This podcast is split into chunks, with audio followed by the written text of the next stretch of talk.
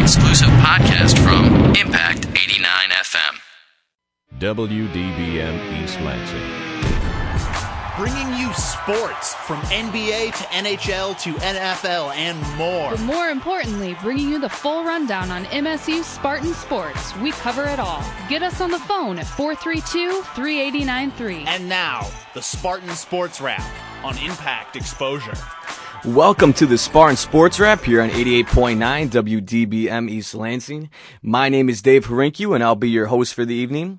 As always, my lovely co-host Megan sitting to my left. How's it going, Megan? It is going great. Thank you, Dave. Great to hear. And as always, it seems like usually right now, Johnny P in the house. Yep, back again, guys. All right, great to have you back, man. Love having you on the show. Uh, it's a nice dynamic, nice little three-way we got going here. it sounded a little dirty. Don't take that the wrong way, listeners. Okay, sound a little bad, but uh, We'll keep it clean. yeah, we will keep it clean today. Uh, a lot to get to today in sports. We only have an hour, so we might as well get going.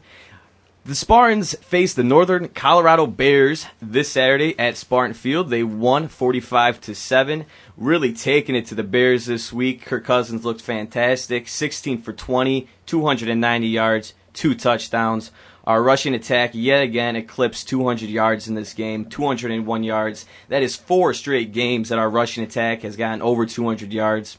Le'Veon Bell, this kid's a stud. He looked fantastic out there. 92 yards, three touchdowns. Edwin Baker again pulling his weight with 59 yards, one TD. And we got to see a little bit of Larry Caper. He was out with a hairline fracture pretty much for the first few games of the season, but they are starting to use him more, and you can never not have enough running backs. Oh, absolutely. I mean, you never know when somebody's going to get banged up or something like that. And, you know, having a different look is a great thing to have, too. No, it's absolutely fantastic. And, uh, you know, yeah, like I said, the Spartans look great. They forced Northern Colorado four interceptions.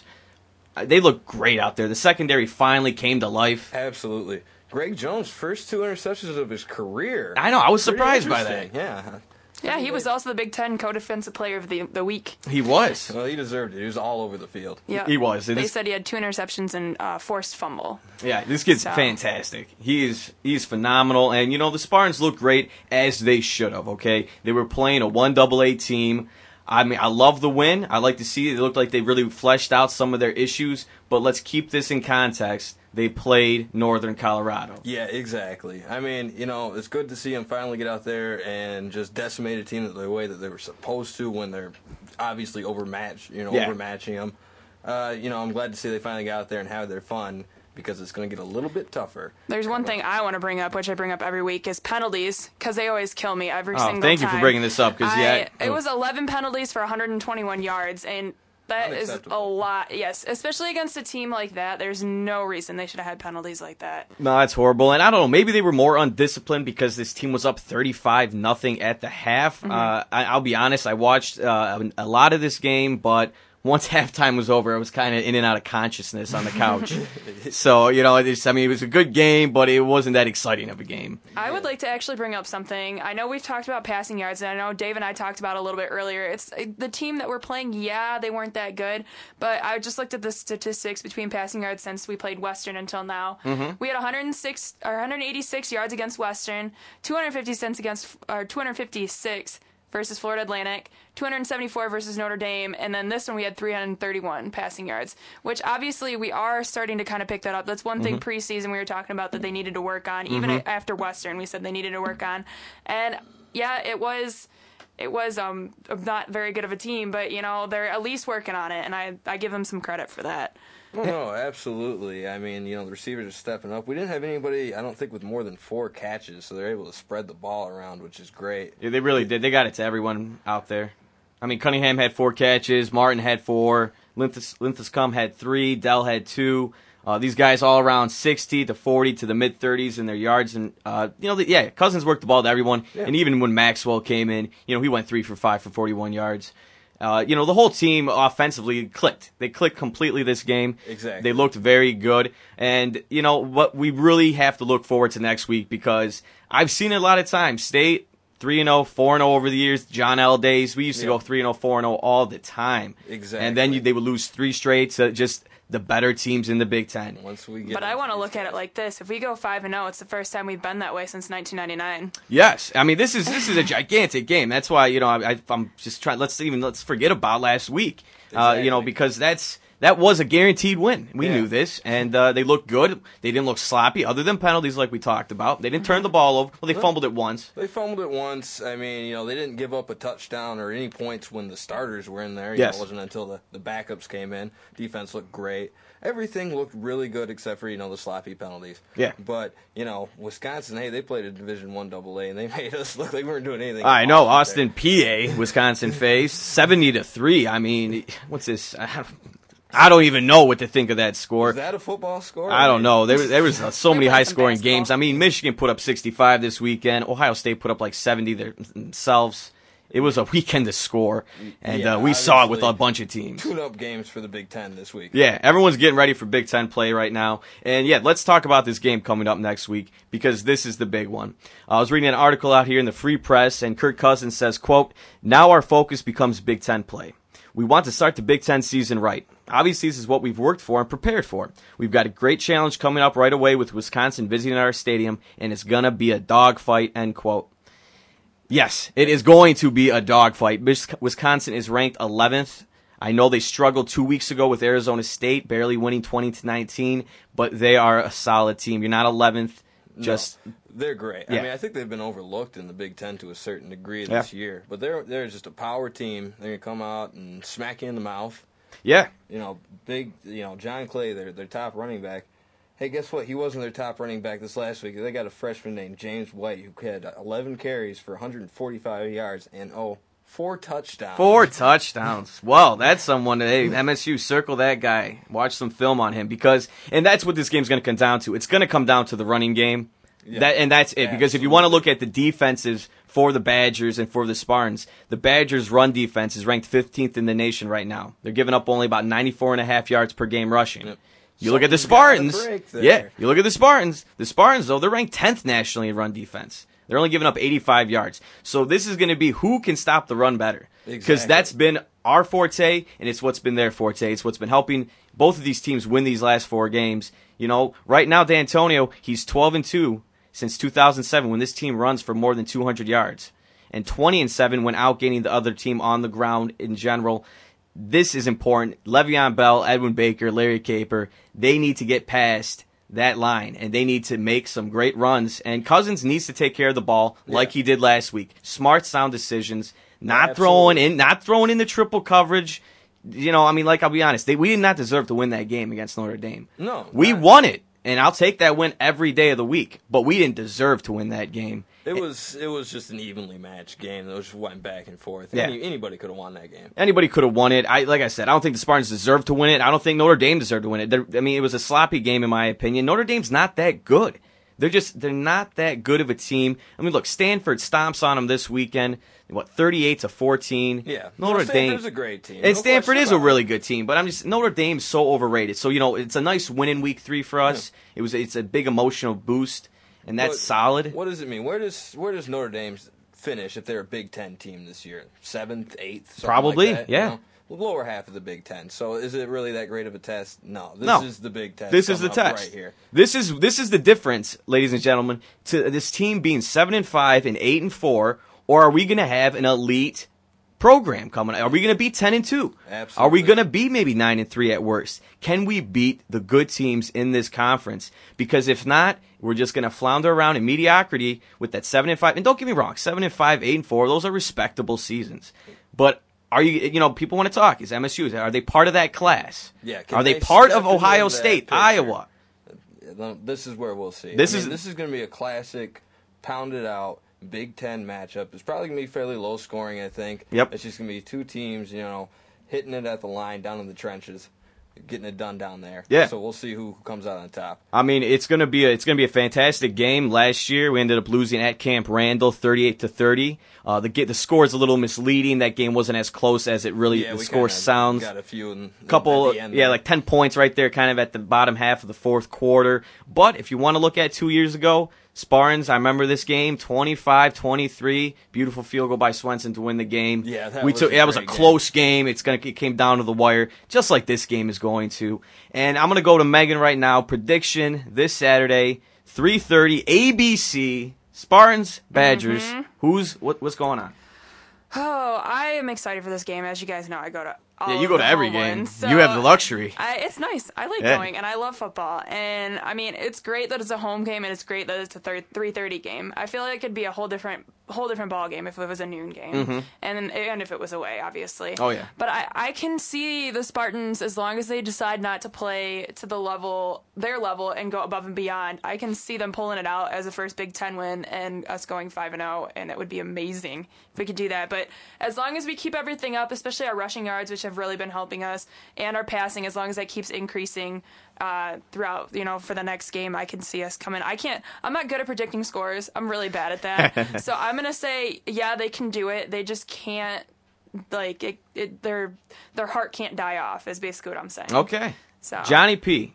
I- What do you I'm- think? Give me a score. Give me a winner. I'm I'm afraid I think this is going to be a lesson game for Michigan State. I just don't see them quite being ready to take on the top level teams in college football just Mm-hmm. yet. Now this might be something that turns it around, and you know we, when we play Iowa, Michigan further down the road, we learn from this and we beat those teams. Yes. but I think we're gonna we're gonna get a, a lesson in what you know really top level football is this week. I think uh, Minnes- or, um, sorry Wisconsin is gonna win this game. It's gonna be close, probably a touchdown or so, Mm-hmm. and lower scoring. So I'll say something like 24-17 or something like that. Yeah, that's actually right around where I was at. Um, I, I want to pick the Spartans for this game, and you know they have a they have a good chance of winning this game. Uh, don't get me wrong; they're at home. Uh, you know they're they're pumped up. They know how important this game is for the Big Ten in general, and I have to agree. I think Wisconsin they're better than they were in years past. Uh, Yeah. They are more solid. uh, I think a little more disciplined, an older team, and I think that's going to show. I, I agree. It's going to be a low score. 21-17 is actually what I was. I think it's going to be right there, and you know it could come down to maybe a Conroy field goal. Oh, you know, absolutely. and, and I, I think it will be a very close game. I really hope the Spartans can pull this one off. I'm gonna be rooting for them really hard, but I do think, like you said, a wake up call for the Spartans to see, you know, wh- how can we get better when playing the better teams? Exactly. and that's what they're gonna learn this week. We're, we're going to learn some things about Cousins this week. We're going to learn some things about you know how stout our running game really is, and definitely how stout our defense is. yeah, as far as how some- stout is our secondary? you know. I mean, yeah, we look great against the Northern Colorado Yeah. Bears. Right. four picks. You're not picking off. Wisconsin, Wisconsin. You know, they're they're one of those teams that just takes care of the ball. They're not going to be throwing it all all day. Their leading receiver right now is their tight end. Mm-hmm. You know, so they're they're not going to be airing it out on us. No. They're going to be doing you know play action. They're going to be coming at us with John Clay and James White. Yep, you guys know I'm the optimist. I know. I'm always I'm always the one that's Well, we like, need oh it. yeah, I they're mean, gonna I- pull through. oh, we all want to see you know a big victory. a five and zero going into Huge. Michigan would be. You know, Amazing. Michigan's going to be five and zero. Michigan Yeah, will they be play five. oh. Indiana, I believe. That's Yeah, that's a win. Denard's supposed to start. Rich Rogers announced that today. to add on to the U of M MSU game we got coming on, they just announced what time the game's gonna start. Three thirty. Yes. And I am excited about that because that helps so much. Like That's- those noon games, especially when you're the the away team, those kill you. No, Oh, they're terrible. They're they're just horrible because it's like it's like oh wake up, all right, time to play some football. Yeah, like, I don't even feel like tailgating. I don't feel like doing anything. I know, I it's just like- lay around. I mean, it's a Saturday morning. I'm laying around on the couch, like I said, in and out of consciousness during that game exactly. this weekend. I'll be in Ann Arbor for that game, but I will not be at it. oh, I yeah, so I can't I can't exactly help you guys out with that one, but well, I Oh, that's mean, all right. I will be there. I will be watching it on TV, and I will probably be the only one of the only Michigan State fans within my realm of friends because they all live in Ann Arbor. that's so- fine. I've been in the I've been in the same situation. I've sat there, and I mean, tough losses that Michigan State has had. You know, back this was back in 04, 05, 06, but yeah, I sat in the student section my freshman year, that's that's the, nice. the Michigan student section, wow. and they had those yellow pom poms. takes some guts. And they were hitting me. they were some hitting me guts the to be whole in there. time. I was like decked out in state stuff. It was great. It was so fun, especially since we won. Yes. I mean, we've won two years straight. Let's make it three. Uh, Yeah, for real. You know, but we can't look too far ahead. You know, you see what happens this next week with This is- Wisconsin. This is the biggest. This is this is a in my this is a this is a bigger test for Michigan State. Michigan's a more exci- it's a it's just such a rivalry game. You know, you want that, you want to win that one no matter what. But this is the big game. This is the game where I mean, can State jump into that upper echelon, of big teams in the Big Ten. Yeah. That's what I'm trying to see here. Yep. Or are they going to just still, like I said, flounder around in that mediocre, uh, you know, almost but not enough, you know, kind of team? But you know, God, we- geez, it's already seven sixteen. What's going on? All right, let's move on. Well, I want to throw something in again real quick. We'll throw it in. Okay, you guys know about D'Antonio and everything. And Yes. He's been discharged from the hospital. Yep. And um, I was told that he did not attend the football game on Saturday, and instead he went to his daughter's homecoming. Yes, I heard that too. And they were talking. I, I think I was reading the same article as you, and they were talking. It was um, Cousins was talking about he's a father, he's a husband. Those things are far more important than a football game, and good for him. Of course. Like to be to be a college football coach, and your daughter is the it was she was the homecoming queen. That's I think the main reason why he went, and to do something like that, I just give him a lot of props for that. Oh, definitely. I mean, that, that's that's very sweet, and uh, you know, he, he didn't need to be there for this game. He, didn't. still needs to take care of his health, and yet family is it goes way beyond sports. Okay, sports are fun, sports are exciting, family's everlasting. He's taking care of his business. He's getting healthy, and you know he'll be I yeah, probably be back this weekend. Maybe not for sure, but he might at least have part. Like we were talking before, discussing stuff with Treadwell on how they're going to He'll- approach this He's game. definitely gonna be in there in the game plan. He's definitely gonna be watching film. He's definitely gonna be talking to the assistant coaches. No question about that. Yes. And you know, bottom line, just get healthy, coach. It's week Oh, five. That's the most important thing. Week five. We want you around here for a while. Exactly. You know, believe we it's want you already week here. five. You're the best coach we've had since probably Nick Saban. Okay, and that's not saying a lot because I can't stand Nick Saban. okay, but let's move on to the NFL right now. The Detroit Lions, our beloved Detroit Lions, uh, lost this weekend, 24 to 10, against the Minnesota Vikings. Johnny, you know what we predicted last Yeah, week. that's right. I mean, I They can see couldn't get he's it smirking done. in the corner over They here. We won. got Dave smirking. I'm not loving the loss, but I'm loving the prediction. You, you had it absolutely right on, didn't you? Two touchdowns. two touchdowns and Lions looked like crap. I'll be Yeah. honest. They looked terrible. The Vikings looked terrible as well. And I did. think that's what's more disappointing. I would have actually rather have seen more of a blowout Yeah. than just so many chances that were blown, so many opportunities. You picked A Favre lot off of two sloppy times. ti- games. You know, a a lot fu- of sloppy plays. I mean, you had two interceptions negated Yeah. because of penalties. yep. Yeah, yeah. The the one that I want to bring up is with the uh, contact of the helmet. Yeah, on well, Favre now when it that was got- Indama Sue, right? I think it might have been Sue. It was either Sue or Williams. It was Sue or Williams. Yes, Williams had a great game, by the way. Oh, He yeah, looked that- fantastic. excellent interception that got us actually our first TD almost. But, uh, but yeah, they, the the call was that some that one of the defensive linemen basically tapped uh, Favre right on top of the head. Yep. And that negated a fumble and 15 yard roughing the passer penalty gave him the ball back. Yeah. I just I just don't see that. I mean.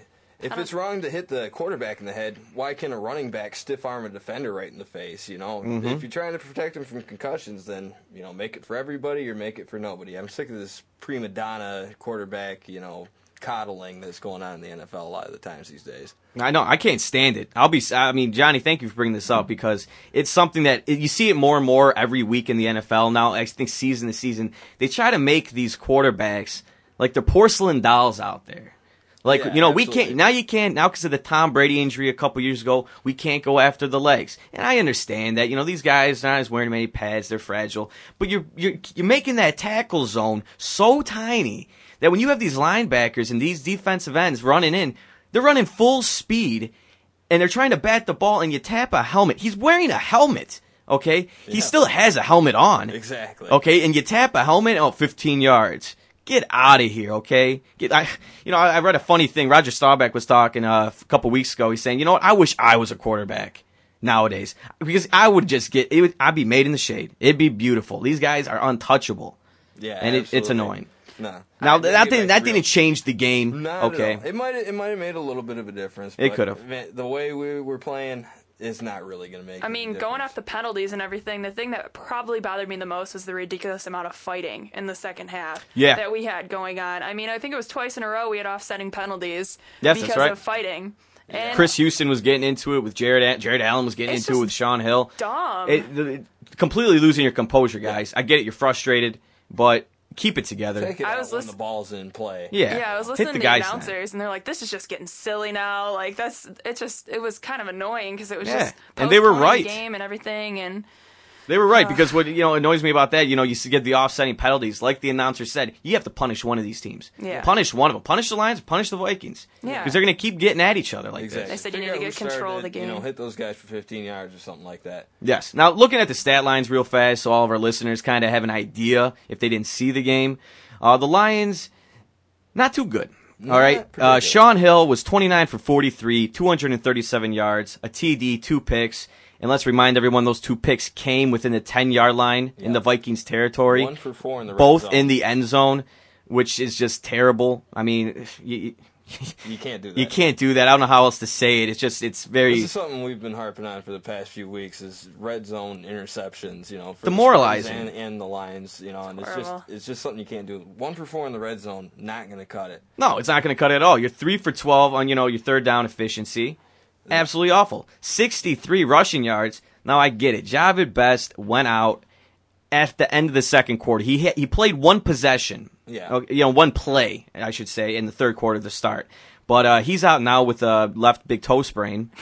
And uh, you know that's not that's not. It sounds silly, but it's serious. It uh, a really big is. toe for a running back, a guy like that is huge. You got to stop and start on a dime, make cuts to the left and the right. You know, that's definitely something that can slow you down. They were saying they're still thinking about playing them next Sunday. Yeah, they're not sure yet, and you know Schwartz isn't going to. It's Monday, you know he's got a whole week to you know kind of gauge how bad this is. But you know, still, if you want to look, I mean, it's just the unfortunate thing is a team that doesn't already have it put together, and you have so many guys go down to injury. Yeah, absolutely. Stafford's out after week one, Burleson's out after week two, after one play, Job at best might now not now be out. It's just for a team that's struggling with their secondary and just with, I mean, their defensive line is stout. Their defensive line is the the look one shining really good. star Yeah. of this Really, team really right good. now.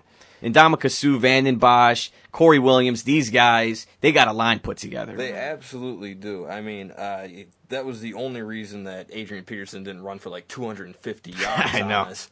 Well, Uh, yeah. He was really the difference in the game. If you look at Favre stats, he had a 68.4, uh, you know, passer rating, and Sean Hill was 69.6. He actually had a slightly better one. They both Yeah. had two touch or one touchdown, two interceptions. They kind of negated each other. Yeah. But Peterson was just able to run over our defense all day long. Made I us guess look that's silly. Why they call him all day. yeah, all day. That 80 yard TD run really broke that game open, longest of his career. Uh, that Untouched, I think. just uh, ba- I mean, he, got- he bounced off like one guy, Yeah. and then just he was gone. No one's gonna catch him in a foot race, and it's just it was it was unfortunate. The problem with this team is, and I, we've said it before, they can't win. They can't play a full game. Is the best way to put it. You see them put together a half, a couple quarters, maybe three quarters. They can't play four quarter football, No, and you're that's what you need to do. Absolutely right. You got to take it wire to wire. Yeah, you, gotta can't be in the position to win the game in the fourth quarter and be able to do it. Exactly. And I will even get on Jim Schwartz. I know we saw this when we were watching the game. You had 13 seconds left at the end of the second in the second quarter. They could have taken at least two or three tries at the end zone and still kicked the field goal. They ran the clock down to 3 seconds to just kick the field goal. When you haven't won a road game in 21 attempts, you don't play that conservative, okay? It's absolutely right. It's a culture of losing that you have, and it's something you got to break by, by being a little bit more aggressive. You know, going for it in that sort of situation, going for it on fourth downs, doing that sort of stuff that you know the winning teams do all the time. Yes. and don't get called out on it because they're used to doing and used to converting. And even when it doesn't happen, it doesn't happen. But it makes your players more confident and that the coaches think that they can do it. Yeah. I mean, maybe Schwartz need a page out of D'Antonio's book, you know? Grow some cojones because this game was 14 to 7 at one point. When we had the ball there, we could have tied this game up going into the half. And even if you didn't, you still had the 30. It was a 33 yard field goal. Yeah, Okay. exactly. Eh, you know, you were close. You were right there. You got Calvin Johnson. Put it up for him. You know Have a little exactly- fade route. You know, just put it back there. It doesn't matter. You don't have timeouts. You know exactly what you're going to do. You're going to throw it into the end zone or out of bounds. Exactly. It's the only place it's going. They were talking about also on offense um, how we need more bigger plays. That was one thing I, I Yes. read about. We need bigger plays. They only had two passes over 20 yards. I noticed that. They just nothing And- going deep. what like our passing game has to be there along with everything else we have. And another thing is I was reading um, Jamie Samu- Samuelson, who's the sports director for 94.7's morning show. Mm-hmm. He said that the defense was responsible for all 10 points that the Lions scored, but the rest of the team is still the same old Lions we've watched for the past decade. And he's exactly right Yeah, right and now. that was I think the best quote I have read about the Lions It's very short. Ever. I mean, the, the touchdown came off that Corey Williams interception. They had great field position. Yeah, they were on, like, They're the five. Yeah, yeah, something like that. Maybe the ten. Yeah, But they were close. right and if you don't there, punch it in there, obviously. and you know, it's nice to see them get seven instead of three Yeah. in that position because you know they've struggled even with doing that in the past. but true. you know, at this point, I just with the I here's I, I got a question for you guys.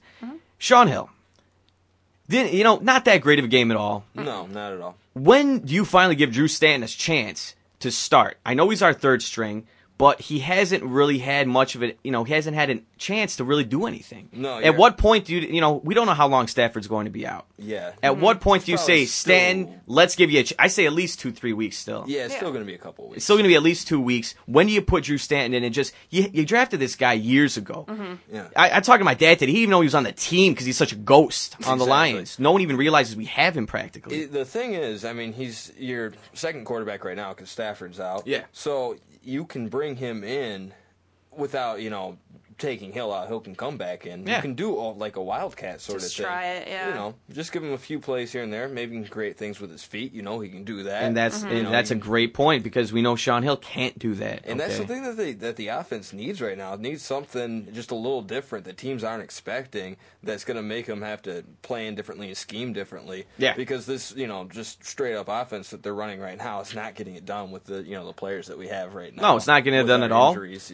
And for everyone who's so excited for next week's game, I know we all are. They're playing the Green Bay Packers on the At road. Lambeau. It's been a while since we won. I don't believe we won in Lambeau since '91, Ooh. and uh, it's not changing. The I- Lions will I be 0 and 4 not saying after much. this weekend, and I, I will. I bet my mortgage on it that I don't have. if I had one, I'd bet it because they are not. the- Green Bay has one of the best passing offenses in the league, Yeah. and you want to match that up against one of the weakest secondaries, in my opinion, in the league.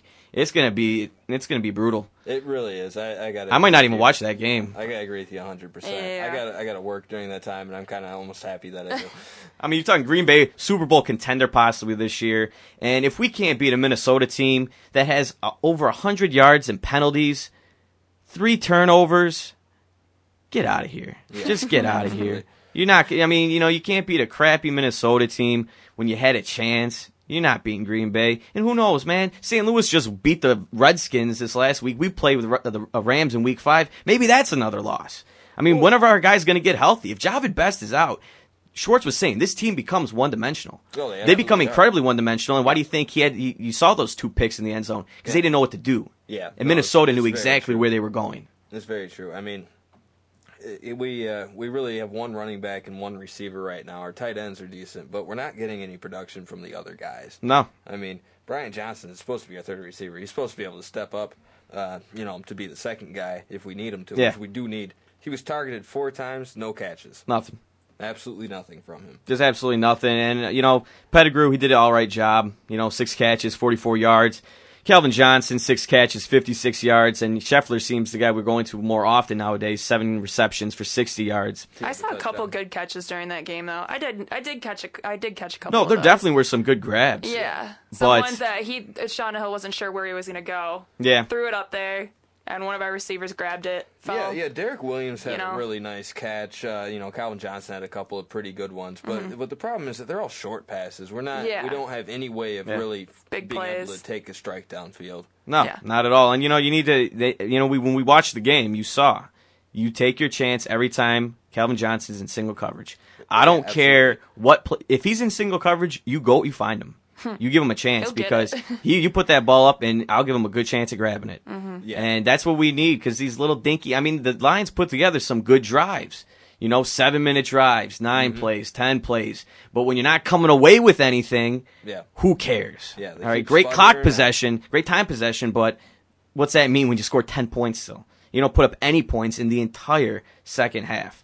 Unacceptable. Uh, you know, the Lions of old, th- you know, like we've said, the defensive line better. Yeah. They're getting better that way.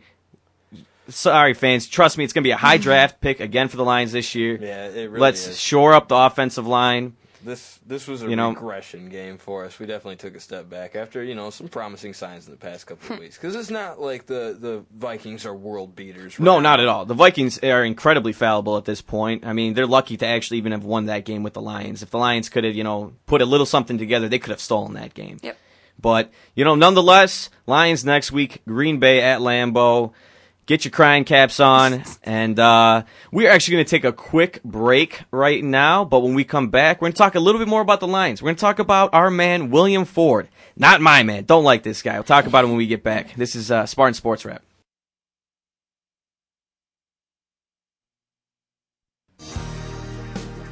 You're listening to Exposure on 88.9 The Impact.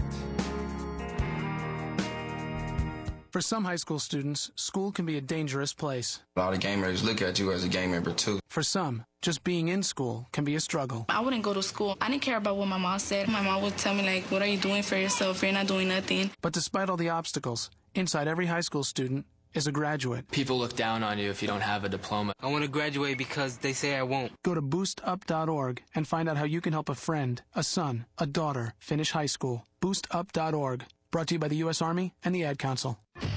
For more variety than you'll hear on any other station, listen to the Impact Primetime, Primetime. where you can find a different specialty show every night of the week. Tuesday nights from 8 until midnight, The Impact's Progressive Torch and Twang brings you the best in alternative country and grassroots music. Only on Impact Prime Time. You're listening to Exposure on 88.9 The Impact. Phone lines are open at 432 3893. And now, back to Exposure. It's okay. We're gonna talk more. About Welcome back to the Spartan Sports Wrap here on 88.9 WDBM East Lansing. My name is Dave Harinkyu, and uh, like I said, we're going to get back to talking a little bit here about the Lions and their ownership. Because I've always believed, and I know all of our fathers, my dad, and forever, the Lions won't win until Ford sells this team. And I just wanted to give people a little information about William Clay Ford. William K- Clay Ford bought this team in 1964. He bought it for four and a half million dollars. Right now, the Lions are worth eight hundred and seventeen million dollars. So, if you want to talk about a return on an investment, the Lion William Ford has got an eighteen thousand fifty-five point six percent return on his initial investment, Not bad. which is pretty darn good. Not bad. And even you know those are 1964 dollars. If you convert it to today's, Yeah. it's still only 31 million. so he's still making more than it, like 24 times what he. Yeah, he- he's killing it. I mean, this and now for everyone who thinks 817 million, that's a ton of money. It is, but the Lions only rank 27th in the NFL for for a team's value, which is you know quite surprising. I Yeah. thought you know 817, that's a big Sounds number. like a ton, right? It sounds like a ton. But if you want to look, number one team, Dallas Cowboys. $1.8 billion. Harry Jones and his Guys. monstrosity out there. That's quite a gap. It, it is, but if you want to look at it, the lowest team with team value is the Jacksonville Jaguars, seven hundred and twenty-seven million dollars team worth. No one cares about the Jags. No one goes to these games. No one, that you can you go you can go see the Tampa Bay Bucks if you want. Yeah. You know you can go watch the Miami Dolphins. Jacksonville's never gotten any love. Uh, I know I was talking about it with a friend of mine last night. It's a big college s- football area. People pick the Gators. People pick the Seminoles over having any care about these Jags. Definitely. But you know, to There's- stay on topic, They're still worth a lot. I mean, if you look at the top NBA team, the Lakers are only worth 607 million. I know Maple Leafs 470 for the most ex- team for the most expensive NHL team. I'm surprised that's not the Wings. I am too. I mean, the Wings they are very close. Uh, let's see, the Wings right here. t- t- t- The Red Wings are worth 337 million. They're fourth in the NHL, so they're right up there. The Pistons are actually fourth overall as well in the NBA at 479 million. And the Tigers come in at 22nd overall in the MLB, worth 375 million dollars. So the Lions are worth more than the Red Wings and the Tigers combined. It's crazy. It's And- absolutely amazing. It's it's just crazy for a team that hasn't done so well. Hasn't produced anything. Yeah, and then we have the Red Wings who have been have won all those Stanley Cups and everything, and the Tigers who've actually started to then show that show that they're actually good. And then you have the Lions who haven't even won yet this season. No, and I mean, it, I think it, even beyond the last, even beyond the last ten years. Okay, Yeah. for the last forty-six years since Ford has owned this team, we've won one playoff game. Woo. yeah. That's Clayton Cobb. That says a lot. Okay, that's not just a decade of you know just not getting it done. That's a long time. Okay, that is a long time. That's almost double how old I am, and that's saying a lot. I mean, come on. Now the Lions, they have lost money now three out of the last four years. The Lions were only two, only of two teams to lose money last year. Uh, the Lions lost $2.9 million, and the Dolphins uh, came in at first. They're losing $7.7 million. But I guess my point, uh, just talking about this in general, is when do you just sell this team forward? When do you finally say, I haven't gotten, I haven't gotten it done as an owner? It's not working. I've made a ton of money. Let's focus on the car industry Mhm. and let's sell this team to somebody who cares. Exactly. I- like, I mean, problem is it makes bad business sense. I mean, dude, we're talking about this return on investment. I that know. he's gotten, and I it know. just I- ballooned. I get it. And the NFL has so much in place to protect franchises with all the revenue sharing. Mhm. You know, you're gonna get money from the networks. You're gonna get money.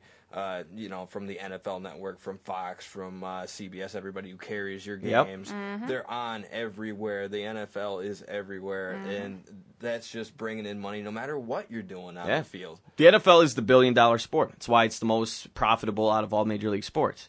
It's, I mean, and you have you have so much of a cushion with eight hundred and seventeen million dollars. You can afford to lose money a couple of years because you know it's going to bounce back. The team's going to get better. They only need to be mediocre to make money. they do only need to be mediocre. Now, last year, after following an 0 16 season, the Lions had half of its eight home games blacked out. Uh, they just couldn't sell tickets. And the team cut ticket prices on 19,000 seats for this season. And good for them. They better be cutting them until the Lions make the playoffs because nobody should be paying too much money to go see a poor product. Uh, you know, we're really we're huge uh, football fans in this state. We follow this team. We're behind this team, regardless of seems like how they perform. Yep. But sooner or later, you know, come on, let's put something on the field. Let's put something together. You built this Ford Field here, three hundred and fifty million dollars debt. Yeah. because of Ford Field. So you be- you better be putting some players out. there Put to start something making out that there. Money back. Now you got rid of Millen.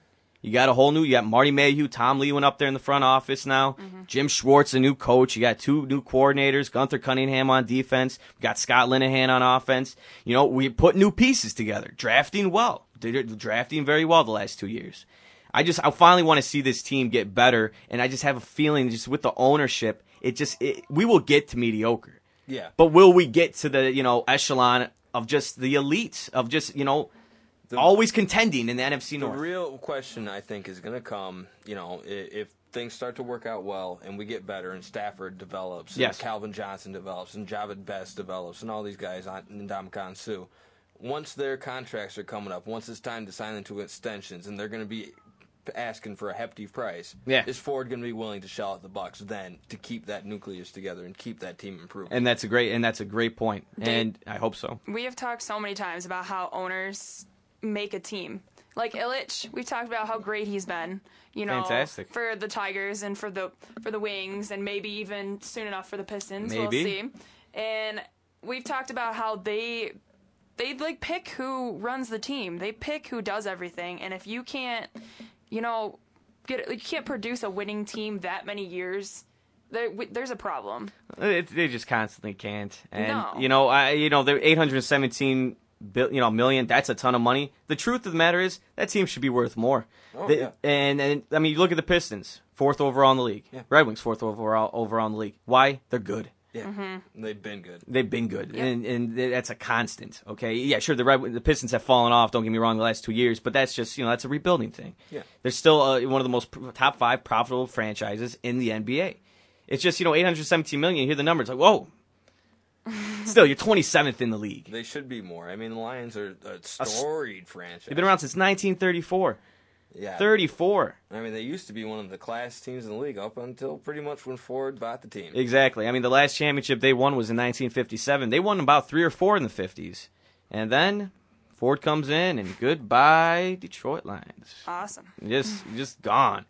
But you know, we'll move past this. I just, yeah, I just, I, I finally did some research on this. I had to talk about it because I always wondered how much is this guy worth, how much is this team worth, and you can see, it's it's a little sad. Yeah. It's a little sad, but still going to support my Detroit Lions. I still can't get over how it's how they're worth more than both the Red Wings and the Tigers combined. Well, That's That just because totally that's because of the blows- NFL. It, it's crazy, but the NFL is such a powerhouse. It just blows And- my mind. Don't they say they say that like I mean this might not have anything to do with it, but like baseball players are paid the most out of any professional sport. Yeah, baseball players Oh, usually get some of the biggest contracts in sports. That's also because they don't have a salary cap. Yeah. in the Major League Baseball. So when you got teams like the Yankees that can go after A Rod and say, hey, you know, we're going to pay you $250 million for a 10 year contract. And, you know, they can just spend whatever they want. Mm-hmm. Exactly. And that's why that, I mean, and then especially if you want to look at it, you know, the- in the NFL, the NFL can just cut a guy. Yeah. They can't do this. Not guaranteed contracts in the NFL. Not guaranteed. You know, you have some guaranteed money, but then they could say, all right, goodbye. We don't like you anymore. We don't like you You know, anymore. too bad. See you later. So, I mean, it's it's kind of a little mind boggling, but if you you know you do grasp just how much money the NFL brings in, it does make sense. And just for the city, maybe if we had a better owner, guess what? This team could be worth a lot more money, and it could be beneficial to Detroit, and that's what we need. Detroit needs everything that they could possibly get, any good thing, and uh, you know, let's let's just hope that either you know his son, once you know William Ford Senior passes away, his son does a better job. Hopefully. Hopefully.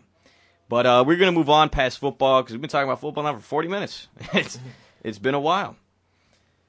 And uh, we are going to get to right now a little bit here about the major league race going on. It's uh, it's a crazy race.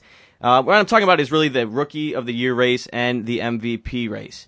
But actually, we have a call real fast, so we are going to take the call. We have Bernie here on hold. Bernie, you are on the Spartan Sports Wrap. How you doing? I'm good, Dave. How are you? Not too bad. What do we think about the big game this week? Big game. Are we talking uh, Spartans? Is there any other big game? Uh, not really. response, sir. Not really. Good great, great answer, sir. um, I well, I, I mean, I, we were talking about it earlier. I personally believe the Spartans are going to put together a good fight. They're going to lose a close one though. 21-17 as we were talking earlier. What? yes. Yeah, see, I'm the optimist on this show. I think they can pull it off. I do believe. Listen, I believe they have the potential to pull it off. My my point is, and Johnny brought it up earlier, that this is probably going to be an awakening for this team. They're gonna they're gonna you know they're gonna see what they need to really work on. Wisconsin is a really solid program. They're a really great team this year, and I just think it's gonna be a close one, Bernie. But I just don't see them pulling it off. I want them to so bad, but I just don't see it happen. what, what are we hearing about D'Antonio? D'Antonio, uh, well, basically, uh, Megan was talking a little bit earlier on the show that uh, you know he went and visited his daughter's homecoming ceremony. Uh, he's out on his feet. He's doing well. They haven't actually released any statement as to whether he will be back for Saturday's game on the sidelines, but we do believe he will be in contact, obviously, with Don Treadwell and working up schemes for the game. Don't you think the kids are going to want to win for him? Well, of course they are, and you know, and that kind of emotion can really drive a team to a victory that they might not have had in you know before. But I think that only takes you so far, and even sometimes that emotion can do the opposite to you. You want to win so bad, you're so nervous, or you're so just amped for the game that you make those you know you make those mental mistakes, whether it's penalties or turnovers. It could have been what happened this past week for penalties. Very possibly. These guys are going to be hyped up, but they're going up against some big boys in the Big Ten right now. Now, Bernie, what do you think? How- What do you think's going to happen in this game? I, I like Michigan State. Now, what like you want a close game? It's are we going to kick their butts? I think it'll be close, and I think uh, Michigan State will win. I think emotion always plays a big role in any Mm-hmm. in any uh, game, and I think uh, except that the Lions are playing. Yes, of course. And I think uh, they're going to come through. Well, you know, I mean, I really hope so, Bernie. Like I said, I could see this game going either way, but I'm going to have to go with my gut and go against the Spartans. I hate to do it, but 21 17, the final. I hope not. I mean, this team, if they can make it to 5 0, like Megan said, what, first time since 91? 99. 99. Okay, so, you know, it's been a while. And and I, don't you think like what'd you say 21-17 and I see a late Kirk Cousins touchdown that gives them a 24-21 win. All right. I like it. I like his You're pretty good. Where are you from? Uh, me, I'm from uh, Sterling Heights, Detroit area. Is that right? Yeah. You're pretty good. Well, thank you very much, sir. We have a guy down here that uh, that uh, we listen to and he's he's pretty good too, but you're pretty good. All right, thanks, man. Are you from uh, Are you from East Lansing? You from the area? No, I'm from Detroit. Okay. Yeah, I'm from uh, yeah, I'm from Sterling Heights, so. My name is Bernie Smilovitz. Bernie Smilovitz, really? Bernie, I- are, are you serious? Is this really Bernie Smilovitz? It is. Well, you know, I'm impressed, Bernie. I, I- great for calling. I mean, I used to watch you all the time back home. You did? Yeah, I mean, I grew up in Detroit, so I used to watch you all the time. Well, hey, Bernie, I really appreciate your call. Gonna have to let you go because we only got 15 minutes left, but uh, really appreciate the call. Dave, enjoyed it very much. You were terrific. Keep it going. Thanks a lot, Bernie. You Take it easy. Bye-bye. Bye bye. Wow, Bernie calling from Detroit. There you go, man. I like I like him. Ah. I like him. I mean, you guys are both. Eh, it's gonna be a wake up call, and then he's he's about here backing me up. Oh, no. not intentionally, but because he feels the same way as I do. No, you know, Bernie, I mean, hey, appreciate the call. And like I said, I see this game, I can see it going either way. So, you know, we'll see what happens here. But let's move on. Uh, I would do it, like I said, I want to talk about this rookie race coming here in the uh, AL. Neftali Feliz, Austin Jackson, Johnny, right now, who deserves it? I, it's got to be Jackson. Jackson's an everyday player getting out there. Vitaly Feliz is a closer, and I think you know in any one season, closer stats can just be overblown. Yes. you know Th- he's only he's only had 67 appearances. You know, so it's not like he's out there every day doing it. He- His uh, he has uh, three blown saves and 38 saves, Mhm. which is really good. Yeah, but it's 38 not saves is fantastic. I mean, it's it's really good for a rookie. I mean, he has a 2.85 ERA E going right now. Uh, his whip, in my opinion, is what's most impressive. He's at .90. Yeah, that's very good. Which is you know fantastic. I will agree with you though. I do believe Austin Jackson deserves to win this for being an everyday player, Mm-hmm. and you said it yourself already. Somebody who's playing every day, who's a rookie, who you know he took over Curtis Granderson's role. Okay, this is not an easy role to fill. No. He had a lot of pressure on his shoulders coming into this season, and he has had his average almost above 300 most of the entire season. Yeah, he's at He's at 298 right now, which is absolutely fantastic. He has 177 hits, which ranks seventh in the American League and 11th in all of baseball. Exactly. Wow. Okay, no other rookie is even close. No. Nobody's even close. Jason Hayward right now he leads the NL rookies with the 286 average. Yeah. Okay, I mean Jackson seventh in the AL, 11th again in the MLB with runs scored, 101 runs scored. It's just he's been too consistent for me to give it to a closer like you said. Absolutely. I mean, 33 uh, doubles, 10 triples, 26 stolen bases. He's doing everything that you want your leadoff guy to do, and his defense has been absolutely sparkling out there. I've seen Solid. him make catches that I don't think I've seen anybody ever make before. Well, exactly. I mean, let's we can all remember the you know Galarraga catch, which you know at that point saved a perfect game, which ended up not being a perfect game. But you know, I mean, that was a beautiful Willie, you know, Willie Mays basket grab Exactly. over the shoulder. He- He's been able to do that time and time again, going up on the wall, climbing, throwing guys out at the plate a couple of times. I mean, just every every aspect of what you want from a center fielder, he's been able to bring. He has, and like you said, with the stealing, you know, he's only been caught five times this year, eighty-three percent success rate. Yeah. he's doing fantastic. And I just, I just, I have to give it to Austin Jackson. Feliz, you had a great, you had, he's had a great year. But for an everyday guy, his numbers blow everyone else out of the water. Absolutely. And I think that's why you have to give it to this guy. And you know what? I have a feeling though it's going to go to Feliz. It's always this ridiculous idea of the team that's in contention for the playoffs or the team that's going to make the playoffs gets the award. That's annoying. And that always bothers me because it's about production. It's Yeah. not about how good the team is, about how good the player is. I mean, how much uh, uh, any one baseball player just can't give a team that many wins. That's not the way baseball works. no, it's not. It's exactly. It's not, you know, this isn't the NBA Yeah. where one guy can take over. Exactly. This is a complete team game, and Austin Jackson is doing it day in, day out. And, you know, he might end the season here above 300. Yeah. He's very close. He might not, but even if he doesn't, he deserves this award. Yes. Now, moving on real fast, we only have 10 minutes left. Let's get to the AL MVP that is coming up. And uh, basically, Miguel Cabrera, Josh Hamilton, the only guys in contention. We, I mean, you can mention other people, Yeah, but. Delman Young or Yeah. Robinson Cano have had great Yeah. seasons, but it's these two. Yeah, it's Hamilton these and two, Cabrera. hands down. We're blowing smoke, okay, if we're, you know, saying anybody else. So let's talk about it. Megan, who deserves it? Miguel Cabrera, Josh Hamilton. I have to go with Cabrera. Um, as we were saying earlier, a team um, that hasn't been doing so well lately, Cabrera has kept his head up and kept trying. Mhm. And, you know, we talked about he's been intentionally walked multiple, multiple, multiple times because, I mean, I went to the game Saturday and they pitched to him, and I'm pretty sure he had a two run home run. Mhm. Like, that's what he does. Like, Yeah. you pitch to him, he hits it far.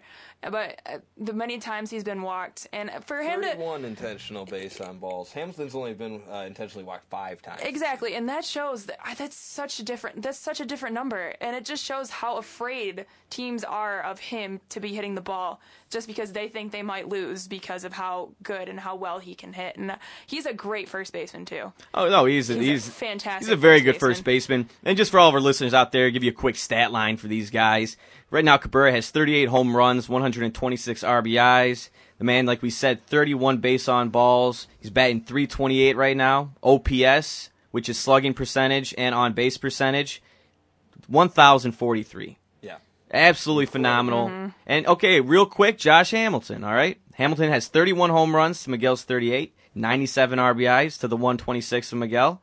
He has, like you said, five intentional walks only on him. He's batting 361, and his OPS is six tenths of a point higher. It's at uh, 1,049. But here's my thing Hamilton has been out for the last two, he hasn't played since September 4th. You're right. He's been out for, you know, we're getting on a month almost that he's been out. If he would have been playing for these last two and a half weeks, he probably would he would he should he probably would have deserved the award and would have got the award. Right. But saying that, he hasn't played. Yeah. He hasn't played, and it's you know it's a crucial time. He hasn't played, and if you're not playing right now, I mean, Miguel has a great chance to get to 40 home runs and 130 RBIs, and if you can look past that and everything else that he has done with the intentional walks, with playing for a team like Megan said, who is not in contention, he has to do it by himself at, uh, with this team at times. He doesn't get the help of a lot of these other guys like Vlad Guerrero and Elvis Andrews. He doesn't have these kinds of hitters backing him up, okay? He's had a Brennan Bosch behind him who hasn't done anything this second half. Yeah, absolutely. Okay, so just for pure performance, it's Miguel Cabrera, and I'm not saying that as a towner, as a Detroit towner. That's just who I, I would. I don't care where I'm from. It's Miguel. It's absolutely amazing. They both had great seasons. If you look at these top stats, such as uh, average, home runs, RBIs, on base percentage, slugging, OPS, they're all uh, top five in those categories. Both those guys, except for RBIs, where uh, Hamilton is 12th. Yes. And another interesting thing about Miguel Cabrera, he's not only leading the league in RBIs, he's also leading the league in runs scored with 111. Hamilton's not on that list. No. That's just amazing. To be knocking more runs in and scoring more runs than anybody else in the league. Yeah. Uh, he's just accounting for so much offense for Detroit. He's so way more important. He's it's the most valuable player. Nobody's In the more league. valuable Okay, to yeah. Their team than Miguel. and that's what it is. Cabrera to And we the get Detroit back to the point. I get it. The Tigers aren't in. They're not making the playoffs. The Rangers are. But what has Cabrera done in relation to the Tigers? What has Hamilton done in relation to the Rangers? And if you look at it like that, it's Cabrera who wins this award. Mhm. He better get it. I mean, you can't. I mean, you know, I was talking with a friend of mine, and I think this is true. Think about it. If he gets to 40, that number's just more aesthetically pleasing to voters. Oh, You know what I mean? Yeah. He gets to 41, Nice 30, round or let's say he stays at around, like, you know, this 38, 39, 129. I tell you, it sounds stupid. Yeah. But, you know, voters, you know, the psyche of a human being's a little weird. And, you know, when you see that 4 Yeah. rather than the 3, 9, it kind of, you know, you never know. It's that next plateau up. Basically. Exactly. It's just the next step. And, you know, hopefully, I mean, look, we have seven games here left. Yep. We have a three game series starting here on the road with the Indians tonight. Galarraga is going to be on the mound. And then after that, we travel to Baltimore for the final four games of the year. So seven games left. This team is, uh, eight, what is it, 85 and uh, 70? no, 80 and 75. Yeah. Yeah. That sounds. Yeah, so they're 80 and 75. I mean, this team, they could get to 85 wins still. That's that's why I'm saying if they were the fifth place team, you know, in the division, if they Mhm. were the Royals record, Yes. I could understand that argument that you know Hamilton's on a con- contending team and the you know Tigers are bottom of the barrel, but they're not. You know, they're No. a decent team. They got a winning record, and Exactly. I think it, that so that argument doesn't really hold as much water for me. I do I do have to throw in there though that the Tigers did sweep the Twins and that was very impressive. And Yes. I know it doesn't have much to do with what we're doing right now, but I am proud of that and that definitely brought us up to the 80 to 75, you know. No, I'm very proud of this team, and because, like I said last week, I just want this team to finish over 500. It's huge for the psyche of the team. It's huge for the, you know the fans of the team, even. Yeah. And you know they played they played phenomenal baseball this weekend. I mean They were Bonderman, even though he stunk it up on Saturday, yeah. two five run innings. Our bats, that resiliency, there, 18 hits. Yeah. They were, I mean, they fought back and they won that game. They did. And you know Verlander on Friday pitching the complete game, giving up one earned run, 11 Ks. Yeah. He fantastic. They they look great, you know, in all three games. Yeah, Porcello looked he looked he looked like a stud out there himself. You know, looks like Bonnerman's going to be shipped out of town hopefully, and good. All right, we have a we have a good four. Let's get one more guy in there. Yeah, absolutely. I've never been more mad at a pitcher at a baseball game as I was on Saturday. Yeah, Bonderman. you know, I'm sorry, buddy. Just it's enough time in Detroit for you. Mhm. All right, but we're going to get to our interesting facts. And I'm changing it up this week because usually it's sports facts, obviously, right? Mhm. But I was thinking about it. All facts are interesting. That's right. Just anything. It, you know, I was looking at these. They make me laugh. They make me cry. And let's talk about them, all right? And I'll let you guys know it's interesting facts about crimes. Just ridiculous crimes throughout the history of people committing Hey, crimes. crimes tie into sports a little bit too often these days, anyway. Great points. All right, here we go. Number one. A man went in to rob a bank. He demanded the clerk to give him all the money. They told him to go sit in his car and they would, they would bring him the money in bags. He agreed and went out to his car. In the meantime, the people in the bank called the police. when they got there, the man was still sitting in his car waiting for the money and they arrested him. Wow. Hey, that's that's just oh. That's just a fanta- dumb criminal. A lot of dummies. you What an think idiot. you know? You think you know some dumb people? L- Just listen to these guys right here. All right, a, rev a reward of one thousand dollars was offered for information leading to the capture and conviction of a man robbing taxi drivers. The man turned himself in and demanded the reward as a result. He received a twenty-year sentence for aggra- aggravated robbery instead. Well, hey man, I mean you should still give it to him. Let him put it in the bank. You know, maybe he gets Pay a his little- lawyer. yeah, exactly. Something like that. All right, here's the next one. A San Diego man sued the city for emotional trauma during a concert when he saw women using the men's restroom. Oh my gosh. emotional trauma. That's almost as bad as at McDonald's. The coffee spilled on my lap, and it was really hot. I think this is worse. Yeah, it's, I- it's okay. Yeah, it's worse. But I mean, that was pretty that no, bad, that's too. bad too, definitely. All right, here's another one. A teenager in Belmont, New Hampshire, robbed the local convenience store. Getting away with a pocket full of change, the boy walked home. He did not realize, however, that he had holes in both of his pockets. A trail of quarters and dimes led police directly to his house. it's like Hansel and Gretel out here. Just bad luck. That's absolutely amazing. How do you not hear change Yeah, dropping on the seriously. ground, hitting If there's pavement? enough for it to be a trail to your house. Come on. All right, a Texan convicted of robbery worked out a deal to pay $9,600 in damages rather than serve a two year prison sentence. For payment, he gave the court a forged check. He got his prison term back, plus eight more years. I was gonna. s- That's just dumb. Why would you do? no. do that. I mean- oh, I just got myself out of this. Oh, I'm gonna give you a check that doesn't work. I think they might be looking for that after. after I'm gonna your bounce this previous check, record. That's great. All right. A young criminal walked into a bank and quietly handed the teller a note demanding several thousand dollars. Disguised, the man could have easily gotten away. However, he had idiotically written the note on a piece of his own stationery, which included his full name and address. Oh my gosh. What do you- you don't. You can't even say anything to that. Why, but why laugh. are you robbing banks if you got your own stationery? I mean, you should be doing pretty well for yourself.